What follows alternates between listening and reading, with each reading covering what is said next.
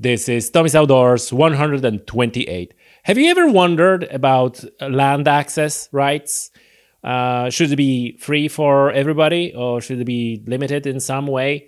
There's a lot of discussion um, about this subject right now.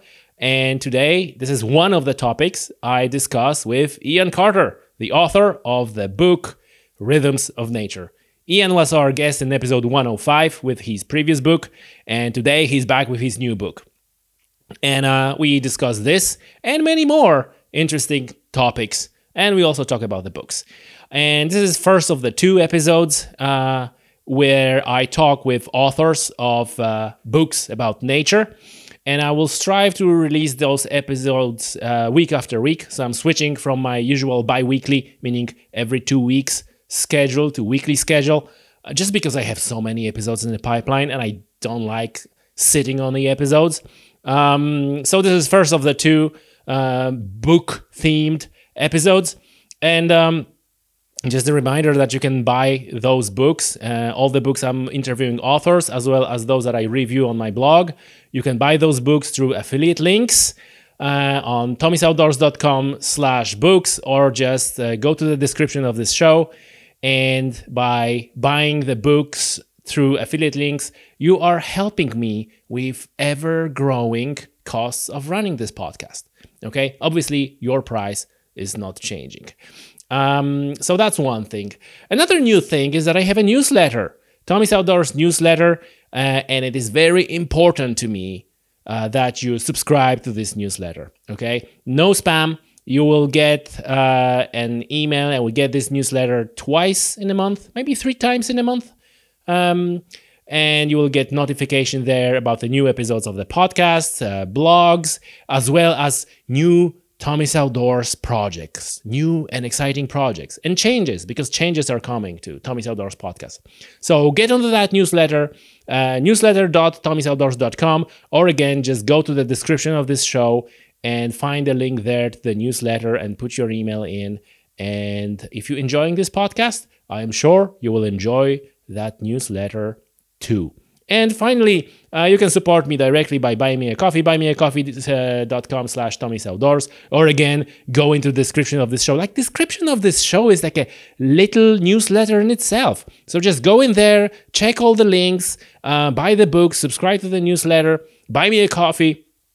And uh, if I had to pick one thing, if you want to do only one thing out of those three, I would pick newsletter. It is really important to me. So you get into that newsletter, and it is important to you as well to to you know stay in touch with all the uh, upcoming news and changes that are coming to Tommy's Outdoors. Okay, that's it for this introduction.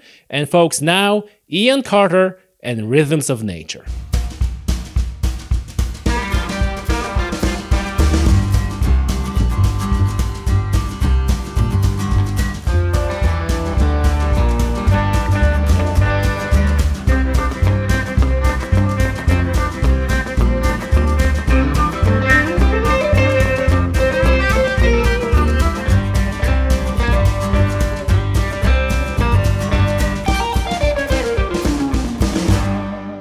Carter, good to see you again, my man. How you doing? There. Yeah, good to see you. Yeah, I'm all good. Thank you. Thank you. Really good.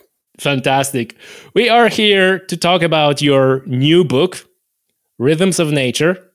And for people who are new here, uh, they can go back and listen to our podcast about your old book. It was episode 105 titled Human Nature and this is this is your old book so people can listen back to that. And today we're going to talk about your new book. And interesting thing is that in that new book there were certain events happen there there are record of events happening while we were recording the previous episode of the podcast. Absolutely yeah. I found it really you know i was listening it was like oh this has actually happened when we were recording the very podcast. So you were dealing with some uh, foxes on your in your yard in your backyard and from your book our 12 strong flock of hens was too great a temptation and individuals were being picked off one by one the long grass of the rewilded lawn offered a thick cover so the hunter could slip unseen to within striking range the cockerel did his best calling frantically once memorably including on the podcast. That's our podcast. And charging towards danger when the hen had been caught. But he was as powerless as we were. Before long, we were down to six hens and felt obliged to pen the survivors out of harm's way. yeah, that was that was uh, happening. So well, I hope that today no hens will be harmed during making of these podca- this podcast. No, we've moved house and there are no hens, so I can guarantee you there may be some sheep bleating in the background is as much as I can promise you, I think. okay, so that's gonna be in your next book. no, what, what was going on? Okay, um, Ian, what is the what is the one thing about your new book that you're most proud of? Ah, that's a ah, very good good question. Tough question to start with. I suppose it's the the the last book was more almost written by accident. I was kind of frustrated working in conservation. Took early retirement. I had a lot on my mind, and there were some conservation issues I wanted to talk about. And I'd already written some things down, you know, part essays, part short chapters, and put it all together. And it turned into a book a little bit by accident. Rhythms of Nature was when I'd fully retired, moved down to Devon, wanted to get back, really connect more with the natural world, made a conscious effort to do so. And I kind of knew by then that I would be putting it together in the in the book. So to make all that happen and you know as a deliberate project, I, I guess was the difference between the two books. Yes, and you know for for me, um, I, I must I must admit I enjoy your style of writing, and I was kind of like. Um, really it was really nice to read this sort of the book again. And for me you know this is this is for people who watching this on youtube um, that's that's the book. I just want to acknowledge i don't know whether it's the best thing but i just want to acknowledge how well put together the book is. It's it's a quality object to hold in hand and the the paper and the the uh, typesetting is is perfect. It's very readable. It's beautiful. It's it's really well made, and the format is a, it's a small book, but it's almost square, which means when when you're reading, it's comfortable to read because the lines are longer. When you have those small books, the lines are tends to be short. It's hard to read, but this this is like very well put together. So shout outs to uh, Pelagic Publishing for putting that book together. And I just wanted to acknowledge that that's maybe you know typography geek in me, but I'm paying attention to those things. Yeah, no, I completely agree with you. Actually, I think there's a, this the, the standard format for hardbacks, and, and I think some people think, well, it's not a proper book if it's not that full size standard hardback. But I find with you know they're they're quite hard to hold and to and to yeah, you sort of harder to hold with one hand anyway. And that I sent that to my a copy to my parents, and my mum said that's the perfect size. It goes straight into my handbag. It's a perfect fit. So she was pleased with the size there. yeah. Okay, so that's validated. That's validated. That's right. Very good. Very good. Okay, um, you talk about a lot of things in your book, uh, and and people should definitely uh, read that book. And uh, as always, the link is in the description of this show, where you can go and click and buy the book. And uh, so today we're not going to cover obviously everything, uh, but I just want to pick out a few uh, topics. Um, some of them are very you know current some of them are subject to heated debates. And obviously uh, what i like to do on the podcast is discuss heated subjects in a civilized manner. And uh, and the first one is land access. So again um, from your book to kick us off i have another way of exploring new places. I get myself dropped off in a remote spot with an agreed pickup point a few miles away, on the far side of an appealing tract of countryside. Importantly, the drop off point and pickup points are not readily connected by roads or public footpaths. This is about trying to find a way across landscape that would otherwise be difficult to explore. These walks are a somewhat less rigorous version, Trespass Walk, pioneered by Edwardian Times traveler and journalist Stephen Graham. He took a compass and, having arbitrarily picked a direction, north say, he followed it resolutely to the guidance of the magnetic needle. The title of his book, A Gentle Art of Tramping, hints at his reasons of doing this. He goes to explain. It takes you a lot, it takes you the most extraordinary way and show what an enormous amount of face of the earth is kept from feet of an or of ordinary humanity by the fact of private property. This is still very much true today. Access rights in England and Wales cover only a tiny proportion of the land. Yeah, absolutely. I mean, that's very true. Yeah, I mean, um, yeah, we have foot, we have some open access in England, some some open countryside that, that you where you can go. But if you don't happen to live near one of those areas, then that's no good. And of course, we have the footpaths, and people often point to the network of footpaths and say, "Well, what's the problem?" You know, they have this wonderful network of footpaths, and it's great to have that. But my argument is, you know, if you have a huge area of land and you have a footpath going across it, that's just one very thin, two meter wide line that's been chosen for you. You know, the route's chosen for you. That's not really exploring the landscape. You know, if something interesting happens in the wood away to one side, or you like the look of a bit of bit of habitat and want to explore further to see what birds might be breeding there or what plants are growing there, you you can't do that from the footpath. So yes, that's why I think better access rights are really really important. And having just moved to Scotland actually recently, a few months ago, uh, here we do have that greater access, and it's absolutely fantastic. And I would really go as far to say as it can be life changing simply to be able to get out there and not have to worry about gamekeepers or farmers telling you, you know, leaping on you and saying you can't come here. You you can go. You've got to act responsibly, but you can you can go anywhere in the countryside, and it's it's really fantastic. Mm. You know, like out of all the topics and all the issues I talk about, this one is that uh, I am most on the fence on this one you know if i if i were given the uh, powers of the ruler of the universe i couldn't make a decision quickly on like what what what do i want to do? Because on one hand i completely agree with you n- not being landowner myself. You know i want to be able to go and explore and see things especially being hunter and angler. But on the other hand i you know, I can imagine being a landowner and not wanting, you know, just random people having right to to you know wander around my land. So I, you know, I, I, I'm I'm not sure which is the which is the right which is the right one. Yeah, I mean it is tricky, and I can I, I suppose I can see it from the from a landowner's point of view. I mean, I, I suppose you know, everybody has selfish tendencies, and if you are the one that owns that tract of land, I can understand why you just want it all to yourself to do your own thing, and you don't want any disturbances for, for, from other people.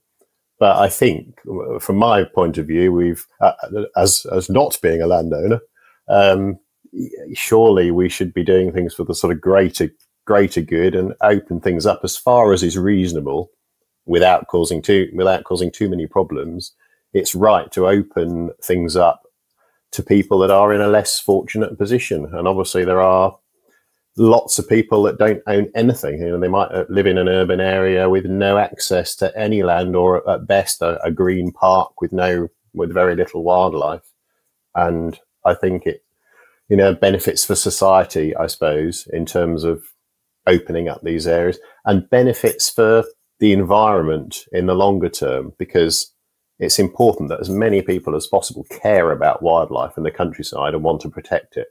And how can you possibly care about it if you can't see it? And, and there's and huge areas of, of England, especially huge estates. You know, people aren't allowed in there, don't get to see it, and therefore don't come to care about the, the countryside and the wildlife that lives there. Mm.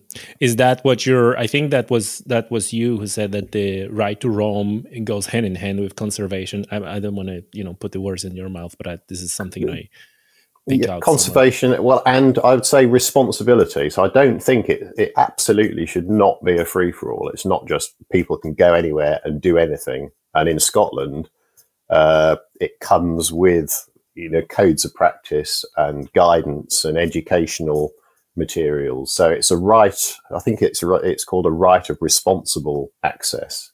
And absolutely, I mean, landowners need protections. They, they, you, you can't just um, go anywhere and do anything if that would be overly disruptive um, to wildlife. So it does come with um, limitations and restrictions, and I think that's that's quite right. But um, certainly in England, there are just huge areas where I don't think there'll be many problems if people are allowed to go there.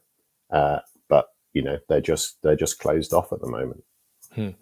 That when you were talking about those restrictions and responsible access, that sounded to me awfully like a footpath again. well, uh, well, no, I don't. And a footpath is too restrictive, I think, because you could have a square kilometre of, of countryside with lots of bits of scrub and woodland and really nice areas to explore. And your access is is two meters wide in a straight line that somebody's already decided for. It might take you through the, the dullest part of the the countryside. Often it does sort of it's it goes across the fields and doesn't go through the, the, the woodland. So to me, that's too too restrictive.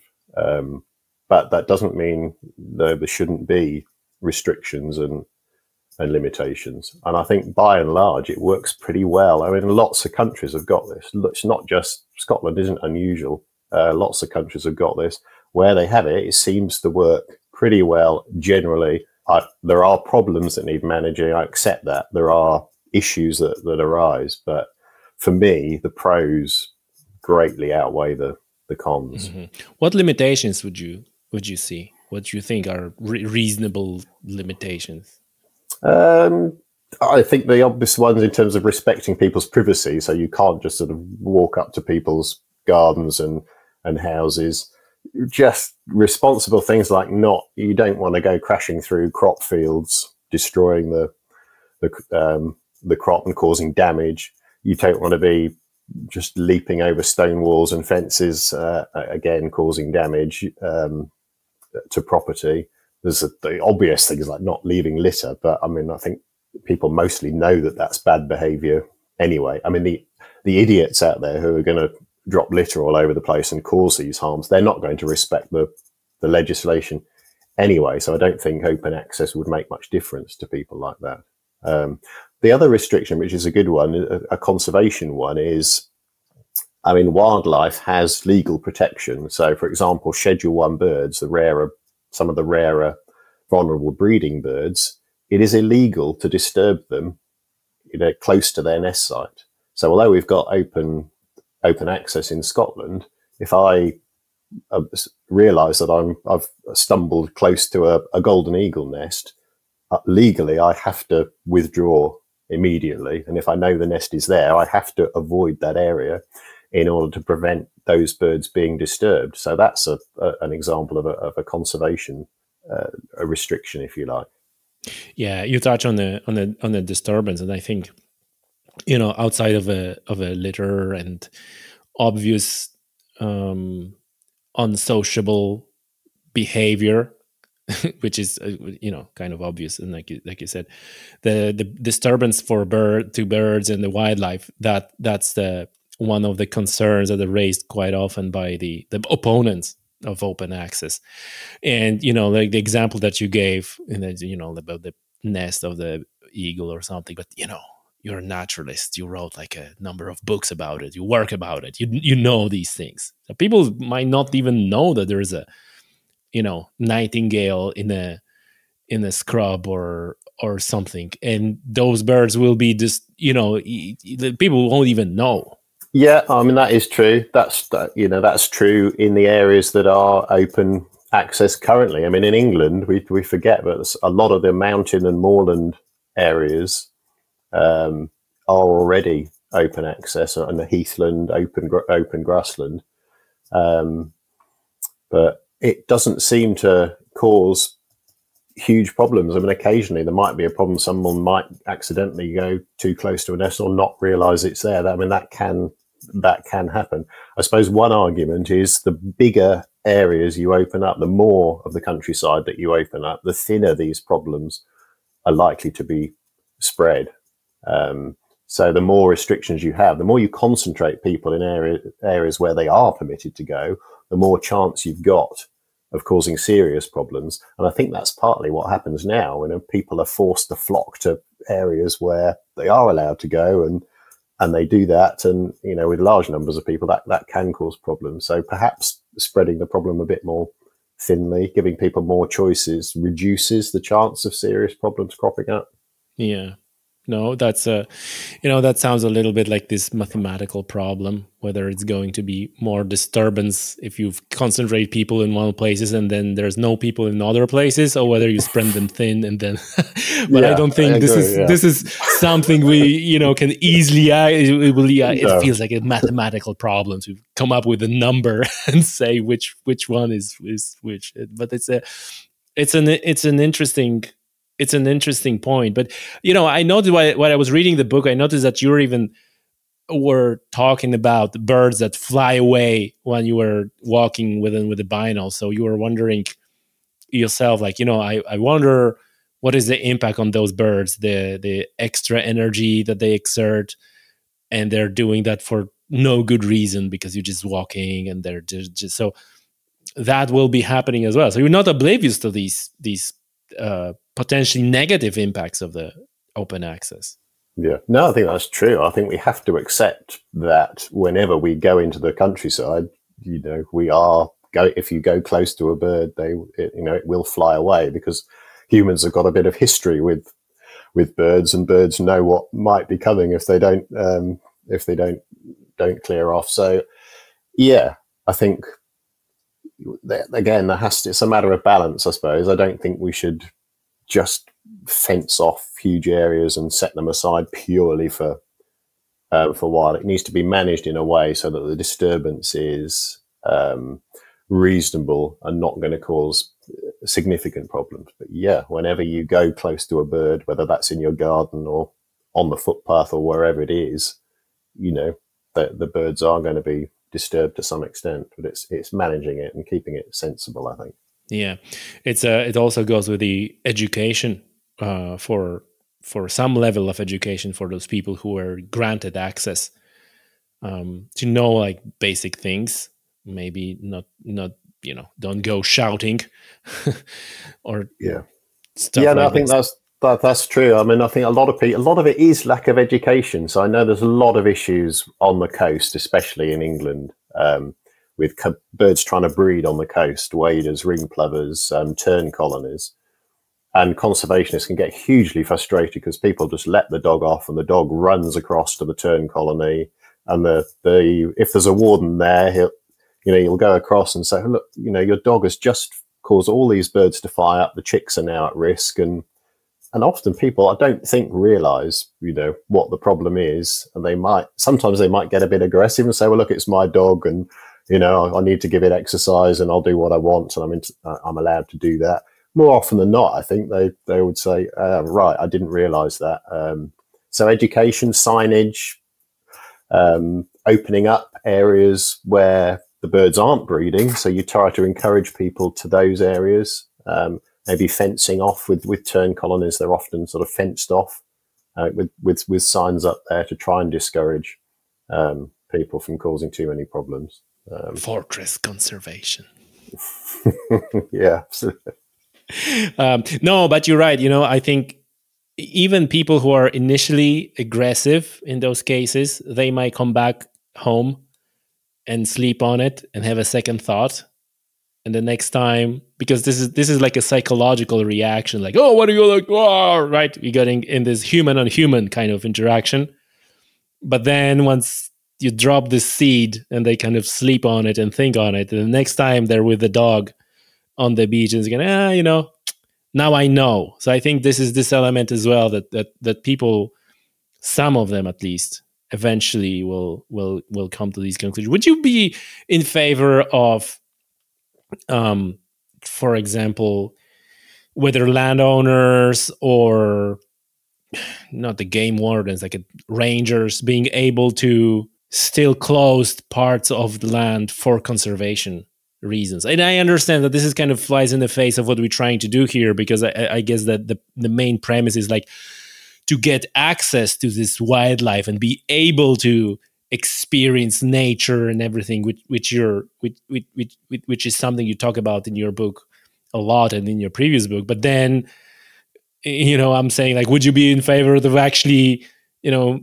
limiting access to the very thing you're you try you advocating for people to have access? But then you know, I'm trying to kind of find like a middle ground between opening up more access and, and people being able to go in and still identifying like a critical areas where, you know, like sorry, or maybe just limit the access there. Yeah, yeah, I think so. I think that needs. I think that's actually essential. It needs to happen. There are some areas where you just don't want people. People going into these areas would cause too much disturbance. So, I'm thinking of reserves where you've got huge concentrations of geese that are feeding in on the nature reserve. Maybe a small area that's been set aside for the geese, and you might have twenty thousand birds there. And if you allow people to go in there, especially walking the dogs, the geese are constantly going to be flying up and disturbed and expending energy. And absolutely, that there should be restrictions, whether that's formal sort of legal restrictions or just signs and um, ways of managing people so you're encouraging them away from those areas and that happens i mean again in scotland they have we have a there is open access here but there are nature reserves where you have the concentrations of water birds, for example, and certainly people will be discouraged from going to the to the areas where those birds are going to be disturbed. So there might be hides where you can watch from a safe distance, or there might be access to up to a certain point, but please don't go beyond this point because you'll disturb all these birds. So yeah, absolutely, there's ways of of doing it, and it does. It seems again, there's always going to be problems um, that need sorting out. Um, there's always going to be people that ignore common sense or the rules. But yes, there are rules. There, there, there are restrictions that are, are going to be required and, and necessary. I think. Yeah, yeah. So you're so you're clear on that. Have you ever had like a you know un- unpleasant encounters with the landowners on your on your walks? Oh yeah, a lot all the time. Yeah, I oh, mean, really? Oh, it's it's not that common, but I've been doing it for so so long, I suppose that yeah, it, it does happen and, and, by and large, you know, if I'm approached by a landowner, I mean, I, I in England, I would trespass quite a lot. Know, again, not to cause problems and not trying to meet people, actually trying to avoid being seen by the landowner, but just exploring areas and um, and I think people forget actually that that is something you are entitled to do. I mean, it's not an offence as such to to stray off the footpath and trespass. The important thing is that if you are approached by the landowner and the landowner asks you to leave, you then are obliged to leave. You know, if they say, we, you know, this is private, we don't want you here, uh, pl- please leave immediately. You are then, if you then dig in your heels and say, sorry, mate, I'm not, I'm staying put, um, then, then you commit the, um, the offence. And by that's, that's what I do. If I'm caught out and, you know, told, told to leave, I, I will do so, perhaps with a, increasingly maybe with a few words about, you know, am I really causing a problem? Uh, maybe that's where you can get into the argument and a bit of unpleasantness, but um, that's no, it's not normally a big problem. Were those were those encounters? Did you did you felt like they were unreasonable, or could you see their side when they were asking you to leave? Well, I feel it's unreasonable because the thing I would tend to say is, uh, you know, am I causing a problem? And normally, but when I make sure that I'm not causing a problem, so I'm not trampling through crops. I'm not clambering over fences in a way that, that would damage them. So normally I'm just in a wood, um, looking at wildlife. So that off, if I do, if I'm in a, a bit of a, an argumentative mood, that might be my question. Is, is this causing a problem? And people, landowners generally struggle with that. Very often they resort to things that I think are a, a little bit, um, spurious. So often they will say, well, do you re- realize as deer stalking takes place here? You know, you could be in danger. And I said, well, well, surely they're not going to shoot a human. No, surely they're just going to shoot the deer.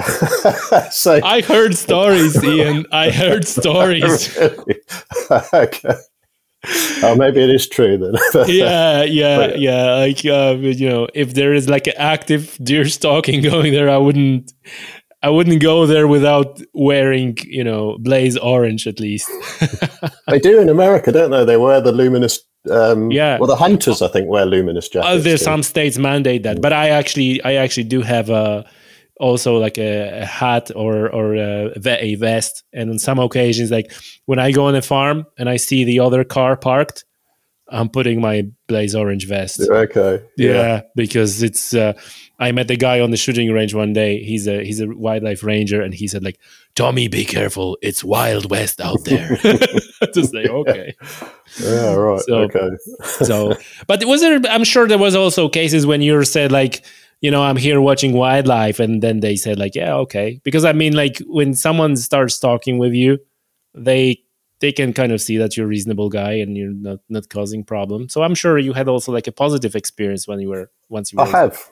I have had that. Yeah, I've I've had that with um. You, know, you meet the landowner, and I'm I'm you know I always sort of st- try to keep it a friendly conversation. I explain what I'm doing, and I hope I'm you know, I'm not causing any problems. And they might then, if they're interested, they might say, "What you what have you seen?" Then, and I explain what I've seen. And sometimes it ends by, "Well, we don't want just we don't want every to open it up for everybody, but you know we can see you're not causing any problems and." You know, carry on. It's no, it, it, it's fine. So yeah, it does go that way sometimes.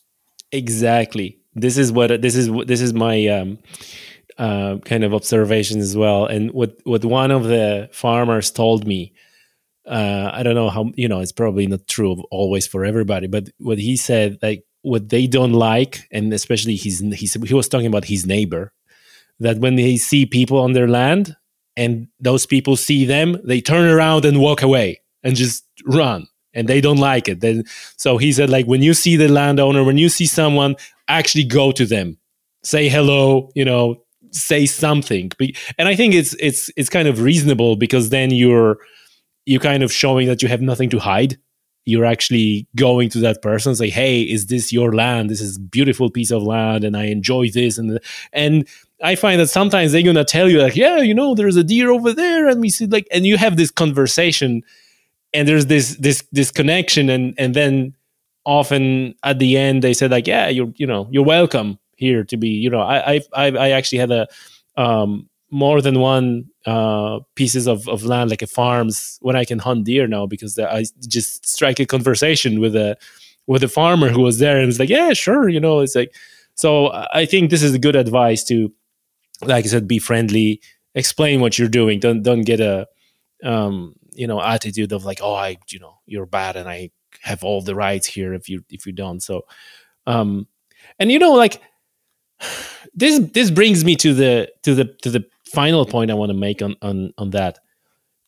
Why do you think that this has to be mandated because you're like we we we I, think mostly agreeing with like you don't want everybody everywhere. And and but you want those interested people to have an opportunity.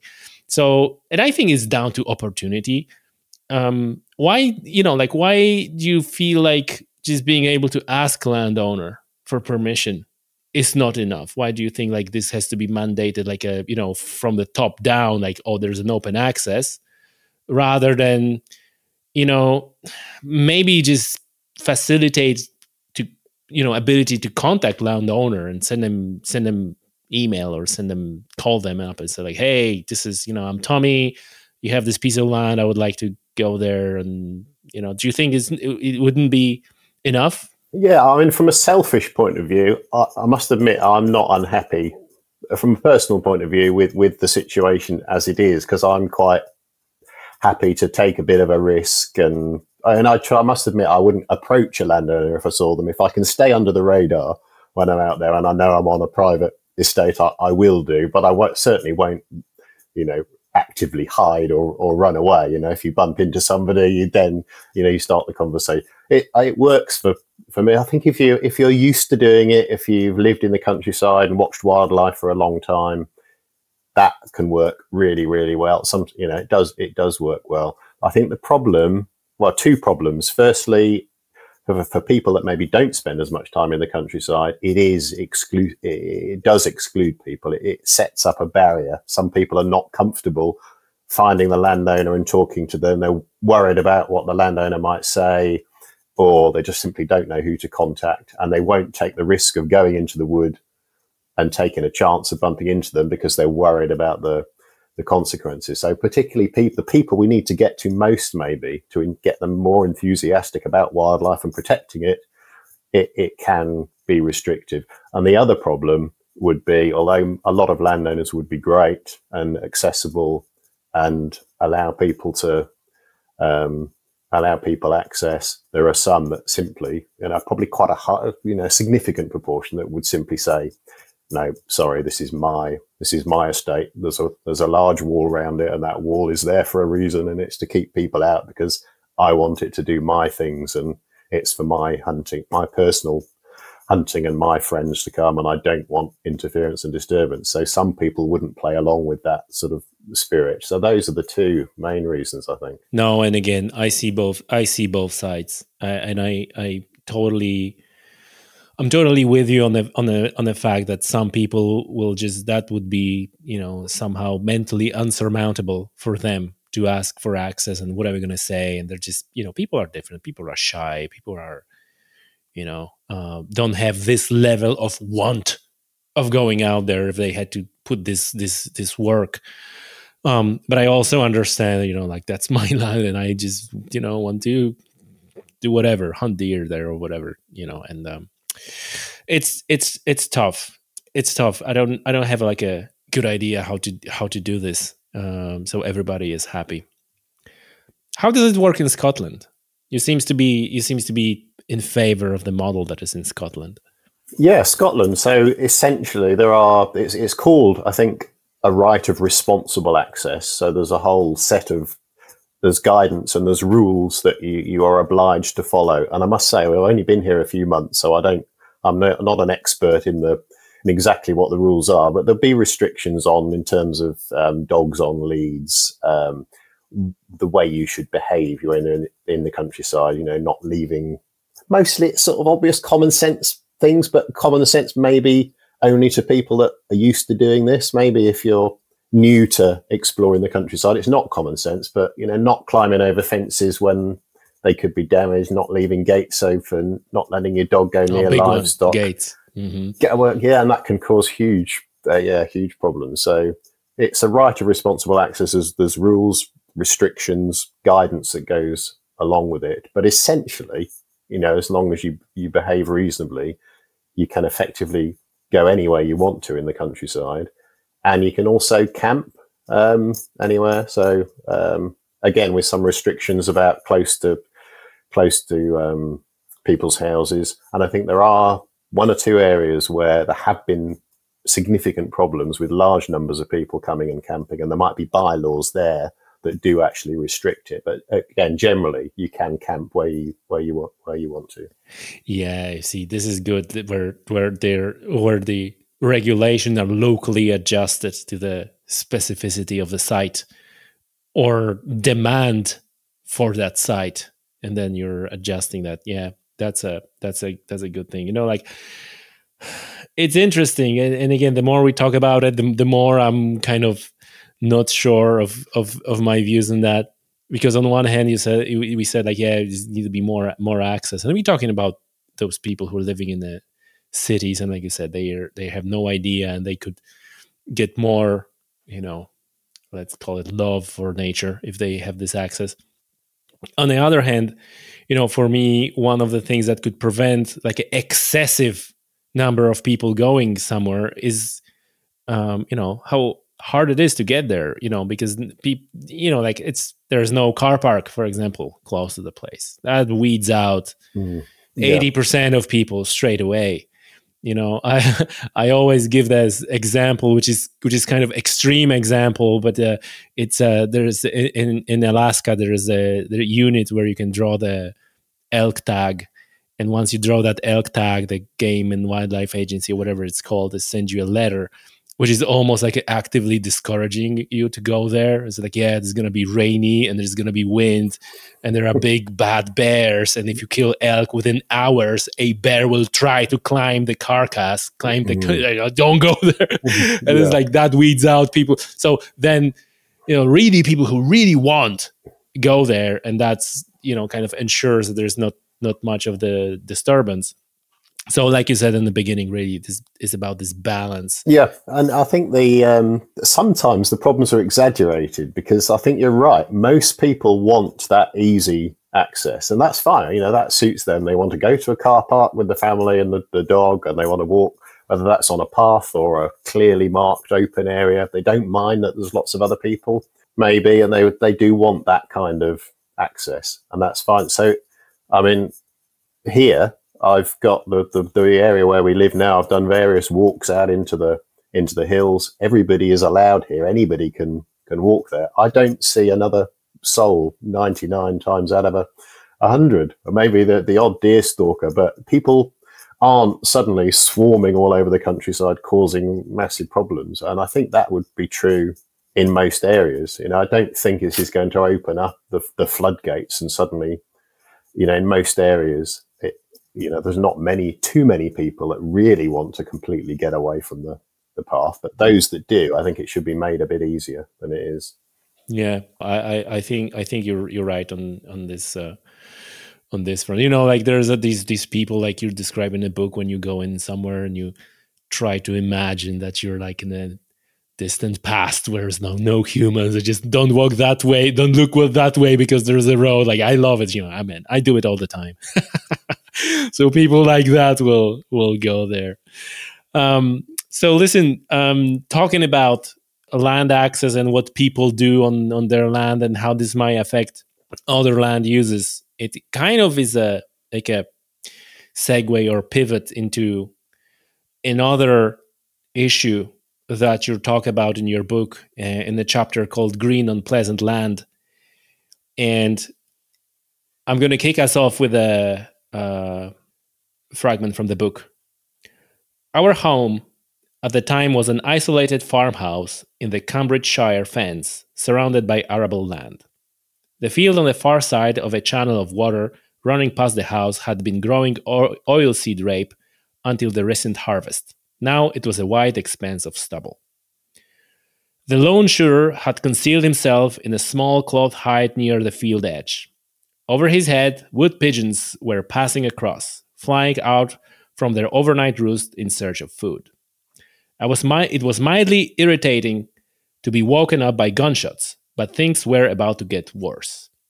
Another shot, and then a wood pigeon flopped down onto the onto the garden, bouncing a little on the turf. It was the first of several. The birds, not killed outright, carried on flying and instinctively tried to reach safety. Our garden, with its handful of mature trees, was the only cover for miles around, so that's where they headed. With their wings shattered by lead, they crashed rather than landed, before flapping weakly along the ground towards the hedge. It was left to me to deal with these birds. The shooter hadn't wanted to give game away by emerging from his hide, and in any case, he was on the other side of the water. Uh, that that wasn't pleasant. it wasn't very nice, and I think for you know, I'm reasonably robust in dealing with things like that. And I was, you know, I had to kind of kill them humanely, sort of as quickly as I could. And I was, was able to do that, although it wasn't pleasant. But I can imagine for other people that would have been really horrific. You know, I imagine a, a family with, with, with young children that really love animals and, um, you know, would have been potentially quite traumatized by that. And that would have stuck in their minds and you know, for years to come. So yeah, that's a, a, just one a, one example of bad practice, I guess. Uh, yeah, yeah, exactly. And and I, I think like you know you acknowledge in in in the book that this this was this is not like a common thing that was like particularly bad practice. This this guy. Yeah, I think so. I would I would say so. I mean, he might he did have a different view because I did go and, and talk to him at the the end of that, and I write about the discussion we had um, in the book. But he was uh, one of the things I said was, you know, you're very close to the, the house here, and he wasn't having that. He he saw it as his as his job to. Um, this was pest control. You know, he actually mentioned, you know, you want you you want cheap food, don't you? These, these pigeons can cause problems. And I said, what about the injured birds? He says, well, I'm not trying to to injure them. It's not. I'm not doing it deliberately. So he this example was he was he was quite old school and unrepentant. But I do think that probably is you know that is the exception rather than the rule. And um, yeah, I would say that's an example of you know shooting in an area where it, it wasn't really uh, a good thing to do. Yeah. So that was that was the so-called pest control, really, rather than um, recreational shooting. Well, that's an interesting question. With the pigeons, the reason, you know, the legal reason for killing them is because they can cause damage to crops. So it's it's pest control, but it's also very much a, a sporting bird. I think. I mean, a lot of people shoot pigeons because they they enjoy the sport and they they will eat what they what they shoot. So the line between that is quite it's a little bit unblurry and and unclear. Um, but it, by and large, if you're in an agricultural area and you know if you if you're asked why you're shooting and you say, well, it's because these birds cause damage to crops, then I think you, you would be on reasonably safe ground. I think. Mm-hmm. Yeah, there's there, you know I'm I'm really stunned. I think is the word about the conflict in the in the UK. I don't think there's as much of it in in Ireland, but in the UK, I think there's like a massive conflict between you know shooting organizations and um, you know non-shooting and, and anti-shooting and and and so on and then you know that you know i i, I tend to look at this uh globally like I, i'm calling that hunting everything and obviously within that you have shooting which is bird bird shooting bird hunting and then you have um fox hunting fo- fox hunting which is um illegal in the uk and still continue in the form of a trail hunting, which which probably people who are interested in this is new about the not not that recent but fairly recent events where there was uh, kind of like a uncover that what was going on really. Um, what what's your thoughts? Like, what is the what is the root of this massive conflict, and if if there is possibility to find, you know, again balance between people still being able to continue practice of shooting and hunting recreational and at the same time not causing you know that much conflict. Maybe not causing conflict is is you know kind of like a pointing finger but kind of you know both sides agreeing to each other's argument and finding this uh, this middle ground. It's a shame really. I mean it has become polarized but it really, I mean, conservationists and, and people that enjoy hunting sh- could be, uh, maybe should be allies in a lot of respects because we both want decent wildlife habitat and they both want lot of wildlife out there, either to watch and enjoy or to be able to, to participate in the in the act of hunting. So we, I think the two could and should go together. And in some other countries, that probably happens much, much more. Uh, from a personal perspective, I mean, I, um, I, I don't know whether this is an age thing or whether it's just encounters with bad practice, but I find, although I have no interest in shooting, I, have become, I, I, used to be much more accepting, and I find gradually, just by osmosis, really, I have become more, uh, I find myself becoming more hostile and, and more opposed to shooting and hunting generally. Now, as I say, that might be just an age thing. I think sometimes we get a bit softer as we, we get older, and the idea of killing for fun becomes less appealing. And there, I, there are some well known examples of, of hunters that have hunted up to a point in their life and then they give it up because it no longer appeals. I mean, Aldo Leopold was one of them, and Sir Peter Scott, who founded the, the Wild, Wildfowl and Wetlands Trust, was another example of that. It might be partly an age thing, but I do think a lot of the reason for the polarization is we're drip fed examples of what I would call bad practice and unsustainable activities. And I mean, I give examples in this in this chapter, but we have fox hunting that was banned by legislation to popular appeal in 2004, but it just carries on. You know, that legislation is just ignored. The police seem put it charitably, sort of reluctant to get involved. There's almost seems to be an understanding there. So, and when in Devon, you just used to watch this this activity going on. So the, the, the legislation is ignored. That's, you know, there's that. There's there's the illegal killing of raptors on, uh, especially on on grouse moors. It's especially, I mean, it happens elsewhere, but it's particularly concentrated there. So we have very few hen harriers when we should have have lots there's the continued use of, of lead ammunition when we know and have known for for years and years that lead causes major problems eh, with secondary poisoning uh, of both wildfowl and sometimes raptors that scavenge on the on the carcasses. Uh, and then there's the sort of sheer numbers of birds. Sometimes the unsustainability of some forms of shooting. So the the biomass of pheasants, the, the vast numbers of pheasants that are released into the countryside, it almost becomes a bit like target practice. Um, the biomass of pheasants after they're released in an average year is the same as all our other birds put together.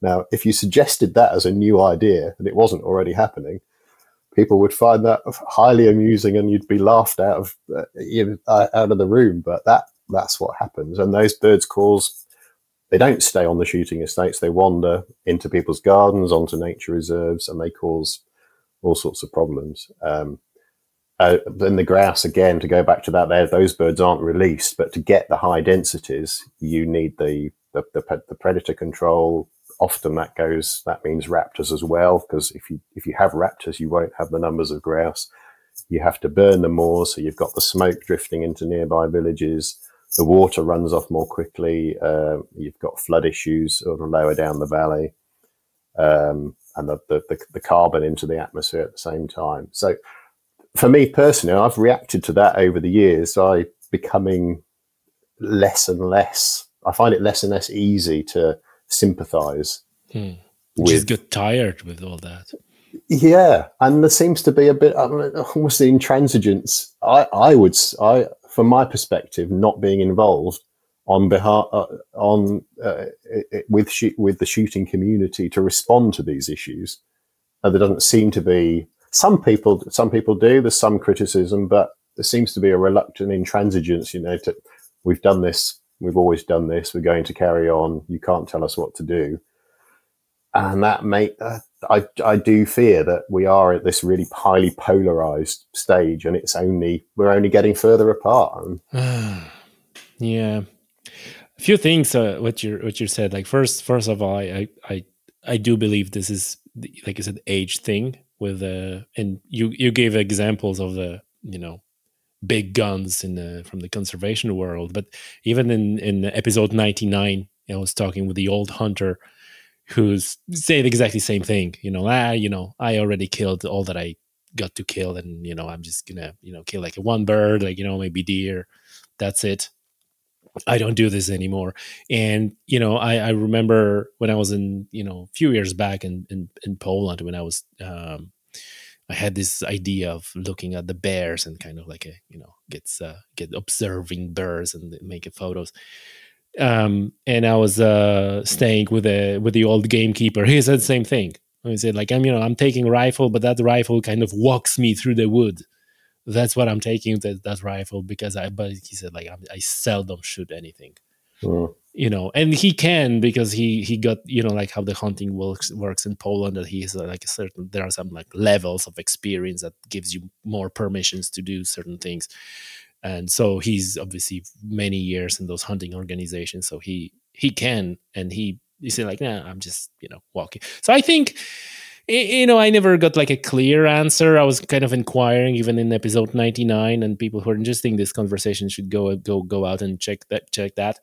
Um you know i was i was even wondering whether it's it's um you know with age we kind of feel you know more um more conscious of our own mortality and that's why you know I, I i just wonder you know i started fairly late with hunting so like for me it's it's all still kind of like a interesting and, and, and kind of new but I, I i understand. I, I i i fully think this is this is the age thing. So that's one thing i just want to take it get it out there. Um on all those you know bad practices with the lead like in fairness, from where I sit, I think that in the UK, like the the BASC, they they voluntarily set out this program five years to phase out lead shot. I think they were kind of like a step ahead to, for example, what's in Ireland and in in other countries, because that was at the time when I even make a couple of episodes and videos about the uh, ECHA and EU and banning lead on the wetlands which we gotta admit there are problems with this legislation because having like a Europe-wide blanket legislation for everything again, it's it seldom works. And then at that time, all of a sudden, BASC came out with this plan. And I remember I was I was talking probably week earlier with the chairman of uh, Irish organization, uh, National Council of Wildlife, some organization, NRIGC is called when we were talking about this lead and you know how how bad badly constructed the law is and then a week later BASC comes out with that. And i remember i messaged him it's like well so i think that's it since they're doing that. And he goes like oh my god they're gonna lose uh, members. This is so many people upset and so on and so forth. So that that was a move that i thought was very positive but that didn't help in you know bridging that gap either to me, I, I mean, lead is an issue that it staggers me actually that it, it's it's still an issue. But for decades, literally for decades, and I worked in conservation for uh, 25 years, and I was involved in uh, the the lead issue from quite an early stage, and calls to, to, to restrict the use, and we know what this is doing. But for all these years, decades, we know that if you put lead into into the environment, it, it will you know, water birds especially will will feed on it, and they will die. And there are estimates out there, and you can you you know they're not uh, head counts; they are estimates with a you know an error bar on either side. But it's tens of thousands. We know, and we have known for years, tens of thousands of water birds die a, a slow death from lead poisoning because they ingest what shooters put into the environment. We've known that for so long. We know that raptors, when they come down and scavenge, on the carcasses will be killed and that also ingest that. Mm-hmm. They, they, ingest the lead with the with the carcass. Yeah, we know that it's harmful to humans that are eating uh, birds shot with lead. And while there are restrictions, quite rightly, on all meats sold in supermarkets for the the levels of lead. There's an exemption for game birds, so there's no restrictions at all. So you can go today and buy uh, um, game bird uh, meat in in supermarkets, and it will have lead, and that could be having the government advices for for certain, to avoid eating it regularly of certain age groups, uh, pregnant women, for example. Oh, really? Not to eat, not oh, so it's like open open text advice to not eat it.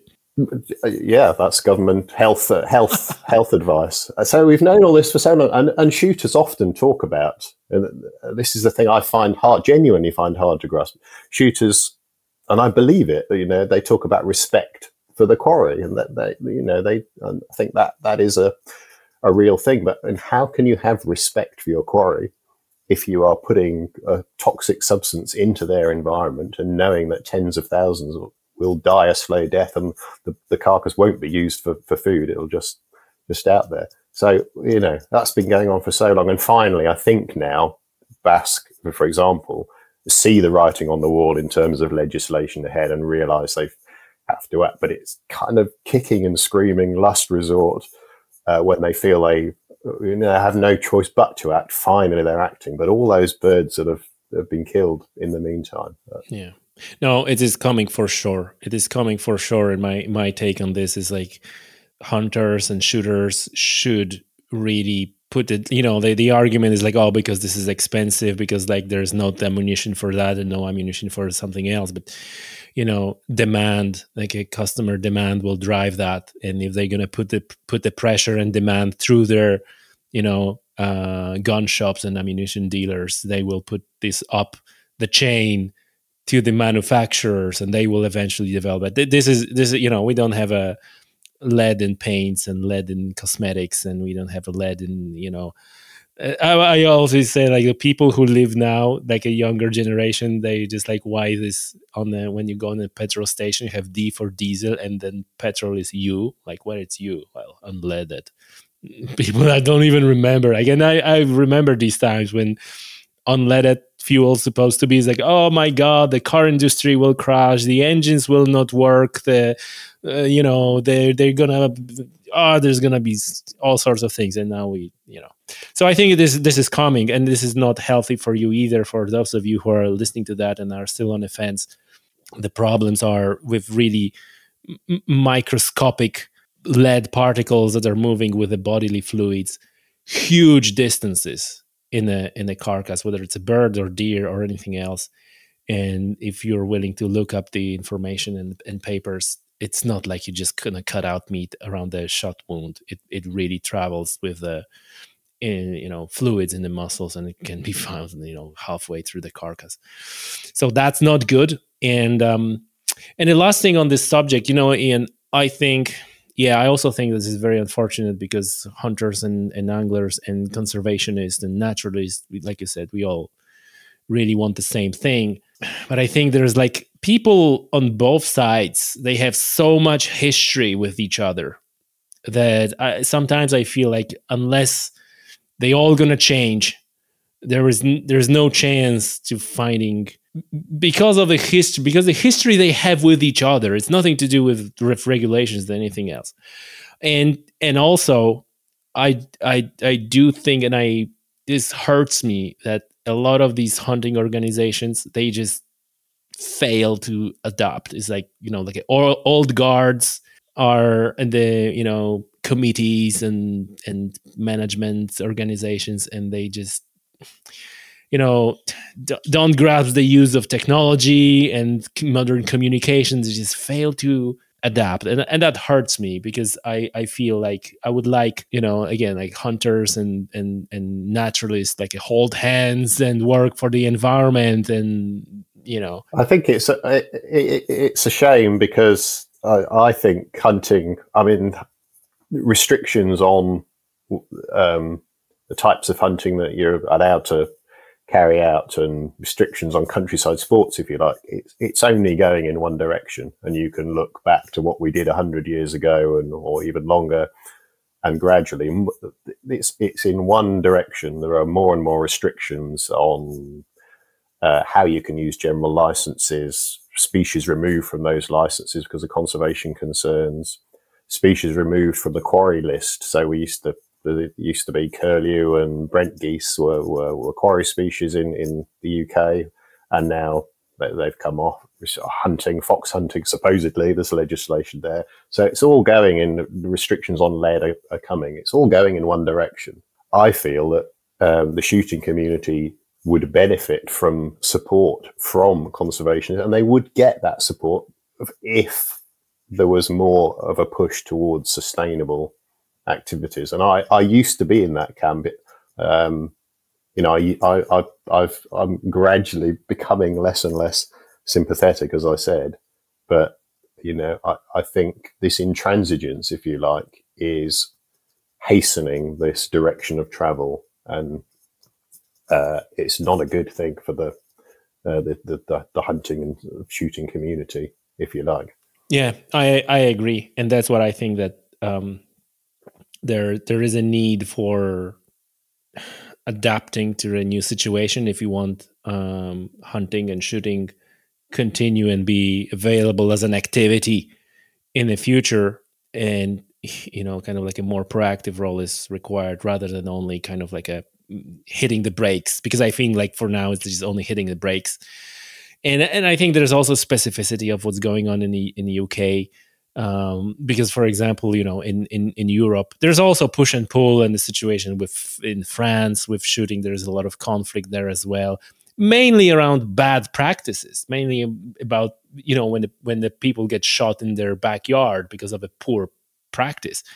Um, but you know overall in in europe the the big big mammals are coming back and the animals that were never that were removed from the you know game list are putting put back on the game list because their their population recovered. So there is a this is this is possible, but um, yeah, uh, changes are are for sure required, and and people get rid of this lead ammunition. This is just not healthy for you. Ian, um, I want to finish with a um, you know, we, we I, I, feel like we just got very like negative and you know what, but, but you know, it, I think it's important to say like your book is not like that. You're talking about these things, and we kind of picked out them for the podcast to kind of talk about them, and, and I'm sure there's a lot of people who are uh, curious about your views and and, and kind of uh, will be happy to hear that conversation. Uh, but overall, the book is uh, quite nice and upbeat on on many occasions. Uh, descriptions of nature and exploring the nature, and and um, you know, I, I like that tip that you gave it about the moon. When you look at the moon and you see like it was a B or D, so you know whether it's going to the uh, full moon or or other. Uh, it, it's it's it's you know great for anyone who's interested in in nature and, and and these things. A great book, and I want to end up with um with actually uh, part of the interview that you gave. I think that's the interview that you gave uh, to uh, the publisher, Pelagic Publishing, uh, when you said, It is often said that we're wrecking the planet, but despite our excesses, the planet will be fine. Considered on a long enough time scale, what we do today is all but irrelevant. There have been mass extinctions before, and they will happen again, perhaps many times, no matter what humans get up to. That mustn't be used as an excuse for inaction. But I find it only oddly reassuring. And man, I'm I'm the same. It's like you know, like, even the planet will be destroyed. Like whatever I do feel that reassuring. I didn't, I didn't find that odd at all. Yeah, uh, it, I mean, it's just it, it, could be used as an excuse for inaction. I mean, it is just purely a, a little self defense thing because there's so many people that are interested in wildlife and have a bit of knowledge about what's going on and can see what's happening. It, you know, you could so easily slump into abject despair and just you know, not enjoy going out into the countryside anymore. The whole experience could be changed because everything could, you know, say depressing and the direction we're heading in. But uh, yeah, you just, you know, we do need to act. It's absolutely essential that we do act and minimize the harms we're causing. So I'm not saying we should forget about any of that and take the pressure off. But just as a personal thing, when I go out and about, I try to think in in terms of these big, big time scales. You know, we're here for a short time whatever we do, we're kind of irrelevant in the greater scheme of things. We're not going to be around in whatever, you know, a, a, few years' time. There's wildlife all around. There's still interesting things to see. There's warblers singing in the woods. There's swallows and house martins flying around. There's things to see. We've, we've wiped out an awful lot. Uh, and if you're pessimistic and you focus on that, then you could get quite depressed. But there's so much wildlife still out there that maybe we'll look back in if we're still uh, if there's people still around in 300 years time maybe they'll look back at this as a golden age when we still had deer and badgers and foxes and all these breeding birds. So you know you've got to make the most of, of what is out there and take the positives from it i think so that's that's what i try to do with that little tip absolutely i i totally agree with you ian listen thank you so much for your time it's been great conversation i really enjoyed talking with you and and folks uh, go and buy the book. The title is Rhythms of Nature, Wildlife and Wild Places Between the Moors. Uh, Ian Carter. The link is in the description of the show. Click on that link and get the book. And um, yeah, thanks a lot. Yeah, thank you so much, Tommy. Thanks.